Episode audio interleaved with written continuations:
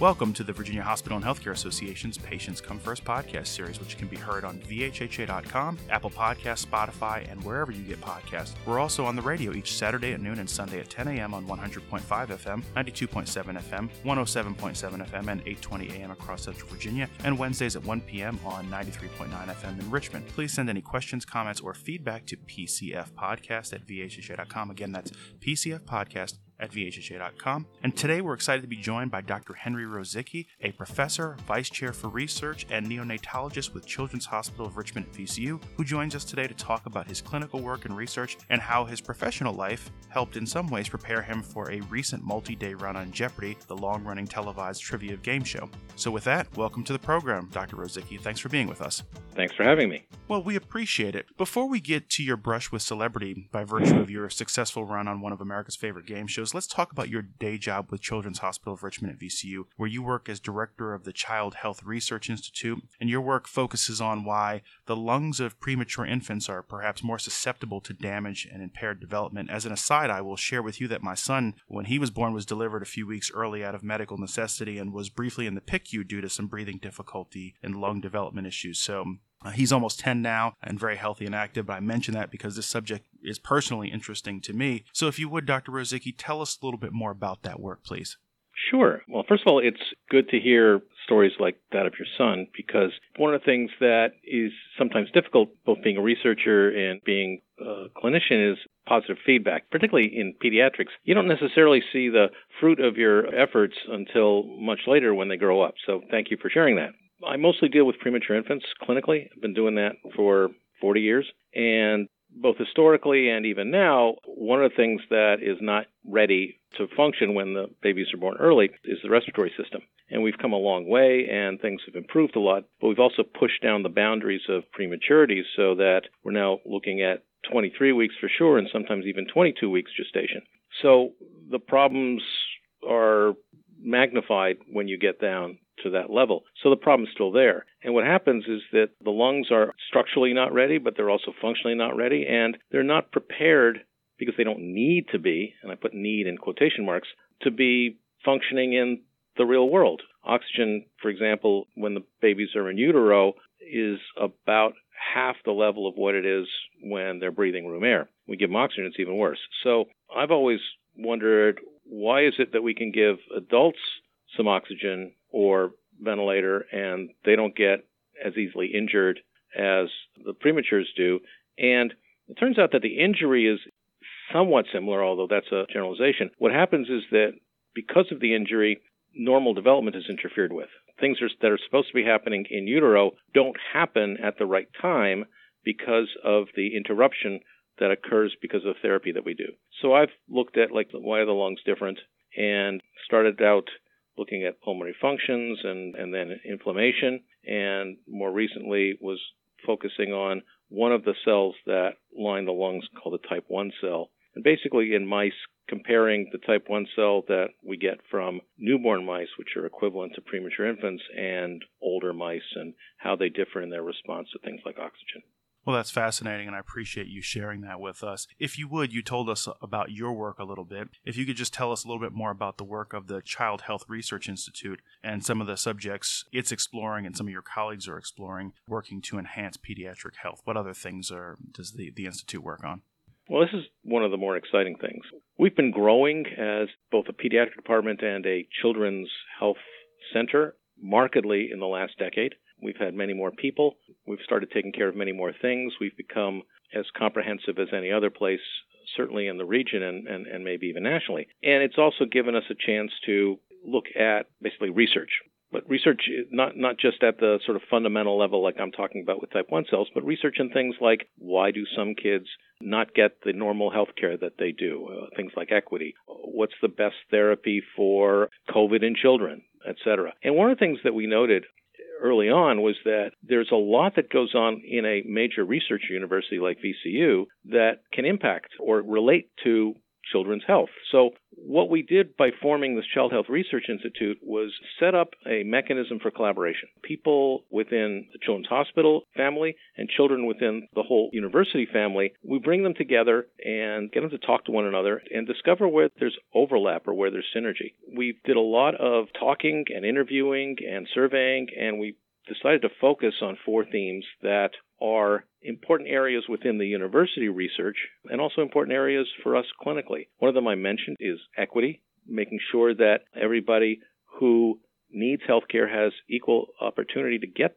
the best healthcare that they can and exploring the reasons why that doesn't happen and more importantly how to fix them focusing on neurosciences and and we define neurosciences not just at the sort of brain development level but behavioral health and mental health which is a huge issue for clinicians and for parents uh, anxiety depression things like that another area that we've focused on goes by the acronym EPIC, which is sort of the continuum of emergency care, intensive care, and then cardiopulmonary uh, pathophysiology. And then the fourth area is personalized and translational medicine, taking what's found in the lab and bringing it to the bedside. And around those four areas, we bring people together, we give them seed money for grants, and we just started in, well, we unfortunately started in March of 2020, February of 2020, which was not the best time because that's when COVID started. But we've gotten up and running, and we now have, uh, we're on a second round of grant support appreciate you giving that overview. It sounds like there's a lot of exciting work happening there and more good things to come. If we can, let's transition a little bit to your appearance on Jeopardy. I know that you mentioned that you are a researcher, and I know that in some public commentary that you've offered about that experience, you cited your natural curiosity as something that sort of helped propel you towards this opportunity. I wonder if you can take us behind the curtain. As I understand it, you first applied for the show in 2017, but it wasn't until late in 2021 2021 that you were contacted about being a contestant, which seems like a pretty long runway. So I wonder if you could just tell us about the audition process. I gather there's a, a number of components. It starts with uh, an online quiz and then other hurdles to over- overcome that winnows a pool of thousands of applicants down to a few hundred. So tell us about that experience, if you would, please. Sure. I've actually was one of the luckier people. I went through two what I'll call cycles. There are people who can do this several times over a decade or more before they get on. And a lot of it has to do with luck. So there is a online test that anybody can take. It used to be given at certain times and dates. I took my first one when I was visiting Norway, so it was like 1 a.m. in the morning. Now it can be done anytime. And once you pass that, and they don't tell you what the passing rate is, but it's 50 questions. You do not have to get all of them right. I know I got some wrong, but if you get enough of them right, then you qualify for the next step. The next step is a in-person retest. And now they do it via Zoom, where you take a second 50 question quiz. In a sense, this is sort of a proctored quiz because if you do the online one, they don't know if it's like a group effort or you're looking up things at the same time. This one, they really want to see that it's you that's taking it and that you know it. And then if you pass that, which you know they judge pretty quickly, they do uh, what they'll call an audition, where one of the producers talks to you in a very friendly manner, and you also go on with two other people to take sort of a five-minute mock Jeopardy episode using a ballpoint pen as a clicker, and they basically are trying to see how not so much quick you are as, as how personable, how I think more importantly, how well you go with the flow of things. You're not going to suddenly start stuttering and mm-hmm. you know mm-hmm. dragging the thing down. Once you pass that, then uh, you go into a pool for 18 months. And the pool can be, I've heard numbers as, as high as 4,000, as low as 2,000, but it's several thousand people have gone through and passed all that. And out of that, they pick about 350 people. And my understanding is that a lot of that picking is random. So that's why the two most recent multi winners, Matt Amodio and Amy Schneider, they went through several of those audition cycles before they actually got on, and it had nothing to do with their skill level, clearly. It just had to do with the luck of the draw that is interesting to hear how that process works and, and how involved it can be. And as you said, uh, how some of it is attributable to luck or, or happenstance and good fortune. We can say now that you taped your episodes in California in December and they aired in February of this year. And since they've been televised, I think we are, are free to say that you appeared on three episodes and you were twice victorious, uh, winning about $30,000 in prizes. So I wonder, what was that experience like for you? And then the question I'm sure lots of people ask is, are you going to splurge on anything with some of that prize money? Yeah. What was like was I have to go back to being in elementary school uh, and coming home for lunch. I, I was lucky enough to be able to walk home for lunch back then.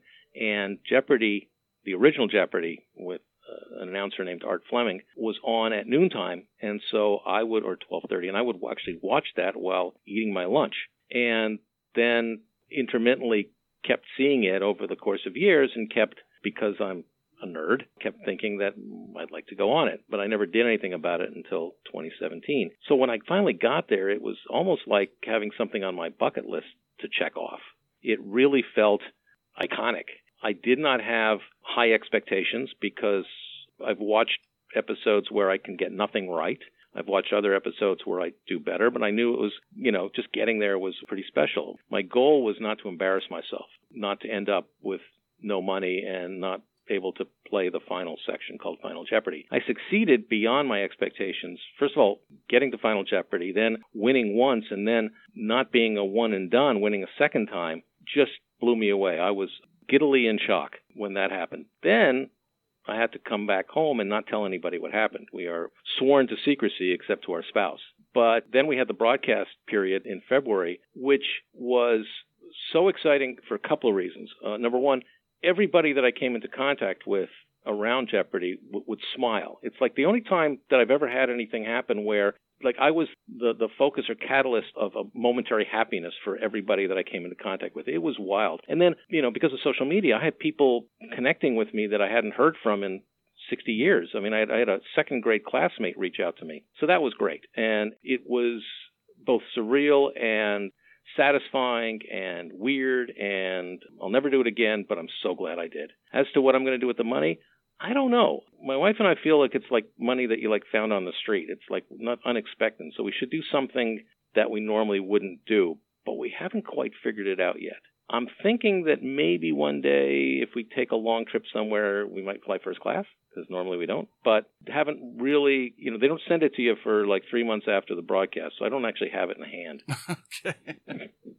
well, listen, it, it, sounds like you acquitted yourself well, and it's good to hear that you had such a positive experience and that people that you had lost contact with were able to reconnect and that as you said it put a smile on a lot of people's face. And with that three month lag it sounds like you and your wife will have some time to think about uh, how you're going to perhaps use some of that prize money. So good to hear that uh, it was a positive experience for you altogether. And then before we go at this point in the podcast, we typically ask guests a pair of uh, food and entertainment related questions to give our listeners a bit of a personal insight into our guests beyond the work that they do. But to avoid being predictable, we're switching things up a bit recently. Oh. So I have a I have a menu, and if, and if you want the, those questions, you no, can no, still no, have them. them. But I have okay. a menu of ten mystery questions. I'll give you the option. You can select two or you can select one and I'll give you one of the traditional questions that we that we ask our guests. So I'll give you a little bit of a choice here.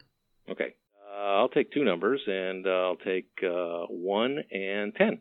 Okay. All right. So one is one of the traditional questions we ask people. It's the it's the food related question. It's this and the hypothetical scenario that you can anticipate your final day on Earth. What would your last meal be?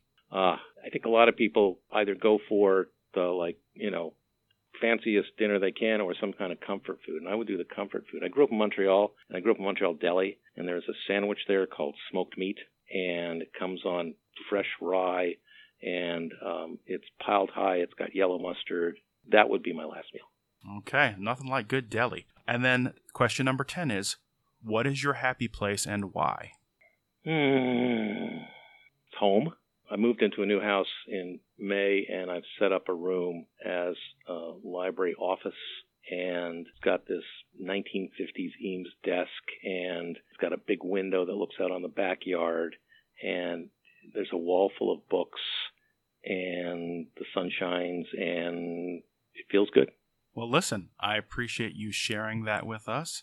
And I appreciate you being with us today. And with that, that's going to bring us to the close of another episode of the Virginia Hospital and Healthcare Association's Patients Come First podcast. If you like what you heard, please make sure to leave us a five star review on Apple Podcasts and subscribe so that you know when new episodes are available. And we want to once again thank our guest, Jeopardy champion, Dr. Henry Rozycki of Children's Hospital of Richmond at VCU, for joining us today. So thank you, sir.